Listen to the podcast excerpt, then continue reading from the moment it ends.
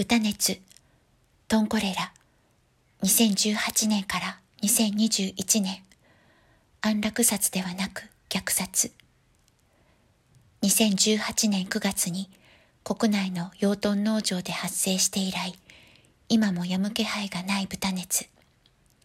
トンコレラ。これまでに養豚場での感染はじゅうよんとどうふけんに広がり、にせんにじゅういちねんしがつまつ時点でにじゅうさんまんせんはっぴゃくきゅうじゅうごとうの豚が殺処分されている。鳥インフルエンザではにせんにじゅうねんからにせんにじゅういちねんにかけて国内できゅうひゃくろくじゅうはちまんきゅうせんななひゃくさんわの家禽が殺処分され、この殺処分が安楽死ではないということは過去の記事で述べたが、それと同じく豚熱の殺処分も安楽からはほど遠い。豚たちは消毒薬を心臓へ注射、電殺、二酸化炭素ガス殺により殺されている。消毒薬パコマを使用。にせんにじゅういちねんしがつじゅうくにち、毎日新聞は、豚熱で殺処分の小豚が暴れ、県職員に注射針が刺さるというタイトルの記事を報道した。以下は記事から一部引用したものだ。殺処分に当たっていた男性県職員の足に、処分に使う消毒薬の入った注射針が刺さったと発表した。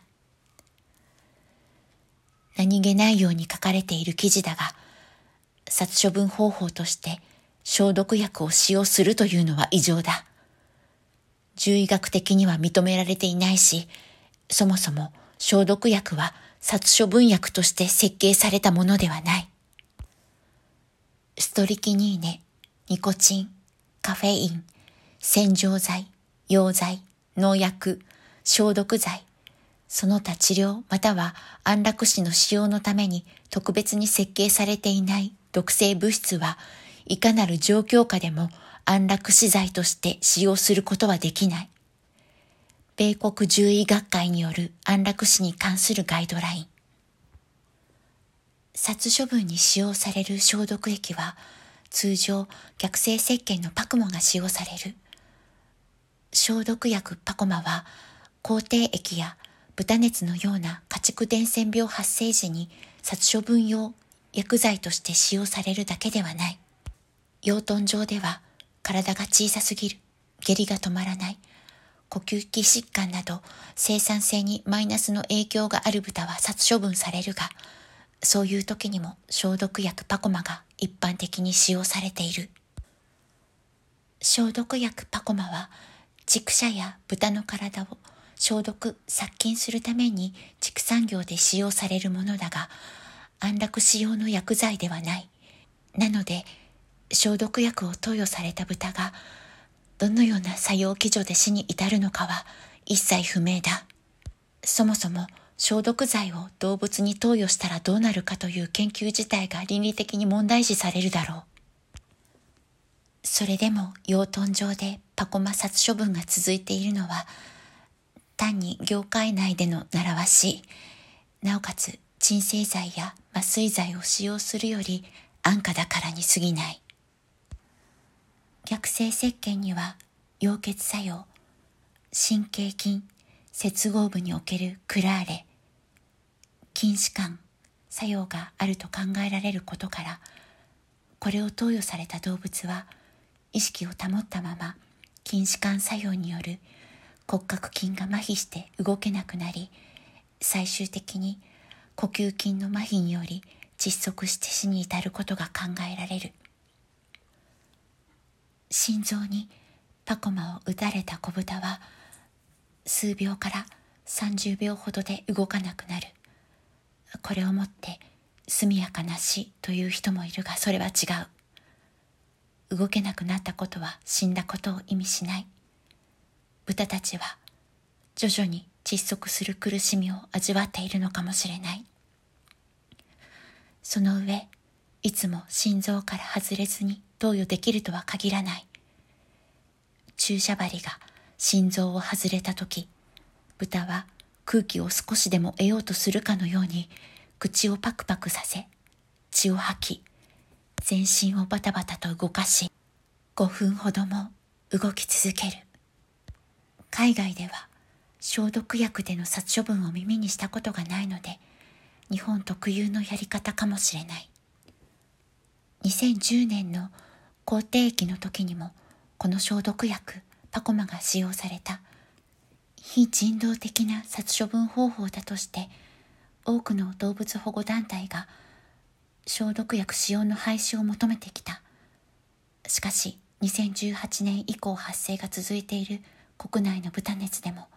いまだこの消毒薬パコマが使用されている。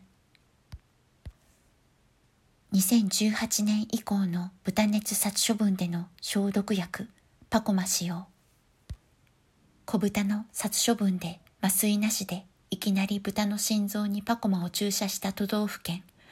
じゅうよん都道府県中ご。じゅうよん都道府県中には小豚の殺処分自体がなかった。また、いきなり豚の心臓にパコマを注射した都道府県ごのうちひとつは、人に注射針が刺さるという事故後は中止している。肥育豚や繁殖豚など、体の大きい豚の殺処分で、通電後に消毒薬パコマを心臓に注射した都道府県、じゅうよん都道府県中じゅういち。通電後、必ずパコマを投与する都道府県がろく。通電後、死にきれない場合のみパコマを使用するという都道府県がご。いきなり心臓に消毒薬パコマを注射するのは論外だが、では、通電後に消毒薬パコマを注射するのはどうだろうか。通常、電殺では、頭部に通電して意識を喪失させ、胸部に通電して心停止させるという方法が行われる。だが、その手順でも死にきれない豚がいる。また、都道府県によっては、頭部のみの通電で意識を喪失させた後、心臓にパコマを注射するところもあった。これらの場合、豚が無意識でいる間に消毒薬パコマの作用により死に至らしめることができるかということが問題になるが、通電による意識の喪失時間は長いものではない。正しい場所にどれだけの電流を流せるか、少なくともよんびょうかん電流を流すことができるか、手入れされた電極が使用されているかなど状況によって異なるが、通電による意識喪失から回復までの時間はさんじゅうからろくじゅうびょうと言われている。ということは、意識喪失後さんじゅうびょう以内にパコマを心臓に注射して豚を死に至らしめなければならないが、前とした通り、消毒薬パコマで豚がどのような作用基準でどれだけの時間で死に至るかは一切不明だ。豚は通電による痛みに続き、消毒薬パコマによる窒息という二重の苦しみを味わったかもしれない。死にきれずに、埋却時にフレコンバッグの中で暴れる豚。次の文章は、にせんにじゅういちねんしがつなのか、上毛新聞社の前橋の シーエスエフはち 割の殺処分終了、緊迫で心にも負担というタイトルの記事からの引用だ。これまでは、小豚が中心で土のう袋に入れられ、死骸を直接目にすることは少なくて済んだ。それでも殺処分が不十分で、埋却時に暴れ出す小豚も。作業中は汚物なども目に入る。今後はより大きな親豚を扱うことになるが、可能な限り袋に入れ、作業員の精神的負担を軽減するよう県などに求めるという。今年の鳥インフルエンザの殺処分でも、死にきれない鳥が埋却地へということが起こったが、この記事からは豚熱の殺処分でも同様のことが起こっていることがわかる。この自治体にこの埋却時に動いていた子豚はどうしたのかと確認したところ、パコマを注射して埋めたとのことだった。この農場では子豚の殺処分は二酸化炭素ガスで行われていたため、二酸化炭素ガスついで消毒薬パコマという二重の苦しみを味わって死んだことになる。この自治体ではいちまんとうもの豚が対象となり、殺処分初めの頃は致死処置後、子豚が動くということが何回かあったそうなので、同じ苦しみを味わった豚は他にもいたのだろう。豚熱に関する特定家畜伝染病防疫指針れいわにねんしちがつついたち、農林水産大臣公表。一部変更れいわさんねんさんがつさんじゅういちにちはにじゅうよじかんいないの殺処分完了とななじゅうにじかんいないの小埋却という目安を示し、伝染病の早期封じ込めのための迅速な殺処分を求めている。ごせんとうを超えるような場合、これを達成することは不可能だが、できるだけ早く終わらせなければならないことに変わりはない。にせんじゅうはちねん以降の豚熱でごせんとうを超える大規模殺処分が行われた農場はじゅうよん。迅速な殺処分のために経験のない自衛隊員らが派遣されたこれらの大規模農場では、死にきれなかった豚は相当いたのではないだろうか。にせんじゅうはちねん以降の豚熱の殺処分での死亡確認方法。肥育豚や繁殖豚など体の大きい豚の死亡確認方法。じゅうよんとどうふけん中、瞳孔や眼検、角膜反射をいっとうごとに確認。じゅういち、動くか動かないかのみで判断。に、拍動及び瞳孔や眼検、角膜反射を一頭一頭確認。いち、子豚の死亡確認方法。じゅうよんとどうふけん中、瞳孔や眼検、角膜反射を一頭ごとに確認がろく、動くか動かないかのみで判断がご、抜き取りで瞳孔や眼検、角膜反射を確認。いち、じゅうよんとどうふけん中には子豚の殺処分自体がなかった。生きたまま埋焼却しないためには必ず死んだことを確認しなければならず、そのためには本来以下の事項を一頭一頭の豚ごとに評価することが必要だ。体の動き、筋肉の緊張が完全に失われ、動物の体がリラックスしている状態。呼吸の欠如、角膜または眼検への刺激に対する反応の欠如。心臓の拍動、触診、または聴診を使用して心拍を推定。瞳孔サイズ、瞳孔の拡張は死の指標となる。評価には目の綿密な検査が必要。しかし、国内の豚熱殺処分時に唯一これに近い評価を行っていた都道府県は一つだけだ。子豚の場合は、コンテナでのガス殺でまとめて殺した場合、一頭一頭の確認に手間を要する。そのため、表面上確認可能な動くか動かないかだけで判断した都道府県がよんわりに上る。だが、動くか動かないかだけでは死の判断はできないし、目の評価だけではその評価が誤っていた場合取り返しがつかないことになる。死を確実なものにするためには手間がかかっても譲渡した一連の評価を行うしかないのだ。通電を何度もやらないと倒れない。響く叫び声。豚熱殺処分の現場を視察した関係者によるツイッターへの投稿。にせんにじゅういちねんしがつにじゅうろくにち。親豚の伝殺、感電死は何度もやらないと倒れず、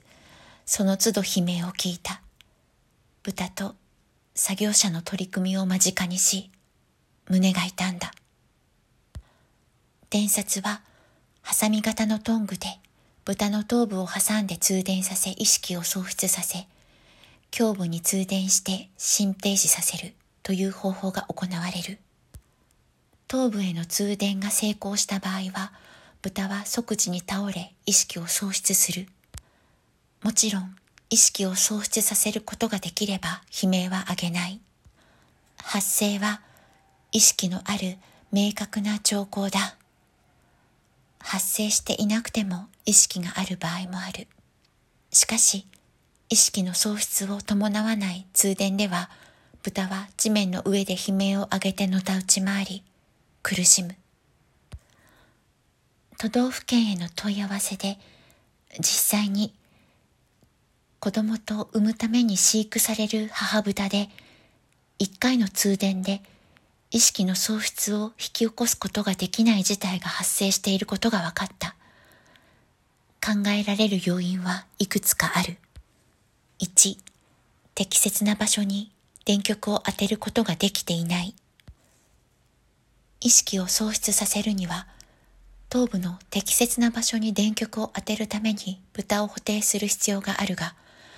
屠殺用に設計されていない豚舎の中では補填が難しい。通電はよんびょう、少なくともさんびょう必要だ。即時の意識喪失ができるかどうかは、作業者の主義によるところが大きいが、豚熱殺処分で臨時に集められた作業者には、熟練した人間はいない。に. 電極が汚れている。ケーブルが損傷しているなど、メンテナンスの不備により電流が不十分。さん. 豚が脱水状態にあり、効果的な意識喪失を引き起こすことができない。よん. 豚の大きさに対して電流量が十分でない。オーアイイー の動物福祉コードは、ろくしゅれい以上の豚の最小電圧をにひゃくにじゅうボルト、最小電流量を いってんさんアンペアとしているが、これは最小のガイドラインに過ぎない。そもそもこの数値の元となった研究は、ひゃっキロ程度の豚を対象として行われている。農場にいる肉用に飼育される肥育豚はひゃくじゅっキロほどで出荷されて肉にされるためひゃくじゅっキロほどまでだが、繁殖用に飼育されている母豚はにひゃくキロにも達する。そして体重に応じて必要な電気設定は異なる。国内の熱豚の殺処分で使われている電気スターの一つは、最大よんひゃくボルトの出力、最大電流量は にてんごアンペアとなっている。最大の性能を発揮できたとしても、にひゃくキロの豚にこれで十分なのかは不明だ。確実に意識喪失を引き起こし、死に至らしめるのならば、もっと上げればいい話だ。しかし、農場での殺処分は自動機械ではない。人が手に持つ電気スタンだ。人の安全が考慮されるため、そこまで高い電力設計はされていない。鎮静剤や麻酔薬が使用されていない。豚熱の殺処分は、肉にするための屠殺ではなく、豚を埋焼却するための殺処分なので、鎮静剤や麻酔薬をいくら使ってもいいはずだ。豚熱に関する特定家畜伝染病防疫指針れいわにねんしちがつついたち農林水産大臣公表の中にも、鎮静剤または麻酔剤を使用するなど可能な限り動物福祉の観点から配慮を行うと書かれている。しかし使用頻度は低い。にせんじゅうはちねん以降の熱豚の殺処分での鎮静剤、麻酔剤使用。鎮静剤、じゅうよんとどうふけんちゅうご、うちひとつは興奮する豚がいる場合のみ使用。みっつはすべての豚ではないが、可能な範囲で使用。麻酔剤じゅうよん都道府県中ゼロ。動物福祉の観点から、伝説前には鎮静剤を注射するよう指示している都道府県もあったが、ほとんどの都道府県では使用されていなかった。麻酔剤の使用については皆無であった。しかし、本来なるべく苦しみのない殺処分を行うためには、致死作業までに鎮静剤や麻酔剤を投与すべきだ。ただ注射するために豚を補填する作業は、熟練した人間でなければ時間がかかるし、時間がかかれば補填作業自体が豚にとっては強いストレスにもなることは忘れてはならない。二酸化炭素ガス殺。小さい豚の場合は、心臓にパコマを注射するという方法のほかに、二酸化炭素ガス殺が行われた。二酸化炭素ガス殺は、小さい豚を殺処分したすべての都道府県で実施されたが、どれだけ残酷かは、にせんじゅうはちねんに公開された動画を見るとわかりやすい。注意してもらわなければならないが、この動画の場所は屠殺場で、二酸化炭素ガス殺は、ガスの濃度、曝露時間などが管理された専門の機械で行っている。それでもこのような状態だ。国内の豚熱殺処分では、コンテナにブルーシート、手頃なコンテナがない場合は、トラックの荷台にコンパネで目張りをしてという即席の方法で行われる。ある自治体の職員は、二酸化炭素も死ぬまでに時間がかかり苦しむと言った。心臓への消毒液、パコマ注射から二酸化炭素に変えても問題は解決しない。私たちにできること。畜産動物には安楽死というオプションは用意されていない。彼らは一生閉じ込められ自由を奪われ、最後にはもがき苦しんで死んでいく。現場に駆り出される作業員たちも、好きで殺処分をやっているわけではない。動物を殺すという作業は、誰にとっても辛く苦しい。ワクチンを接種した豚でも豚熱は発症している。ごがつに入ってまた国内の農場で豚熱が発生した。いつこの虐殺に終わりが来るのかはわからない。口蹄疫が一段落して、次に豚熱。豚熱が一段落しても、その次がまたやってくるだろう。終わらせるためには、畜産という産業が抱える根本的な問題に目を向ける以外にはない。根本的な解決方法は、肉を食べるという習慣をやめることだ。そもそも栄養学的に肉は必要ではない。畜産業の裏にある残酷な実態を周りの人に伝え、食べないという選択肢があることを知らせる。これからも家畜伝染病による殺処分は続くことから、関係機関に声を届けることも大事だ。豚たちがどんな風に殺されているのか、なぜ安楽な殺し方ができないのか、生き埋めにされた動物はいないのか、封鎖された農場の中で何が行われているのか、私たちはほとんど知ることができない。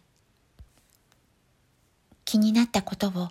農林水産省や都道府県に質問して改善を求めてみる。これらの殺処分費用を出しているのは私たち国民一人一人だ。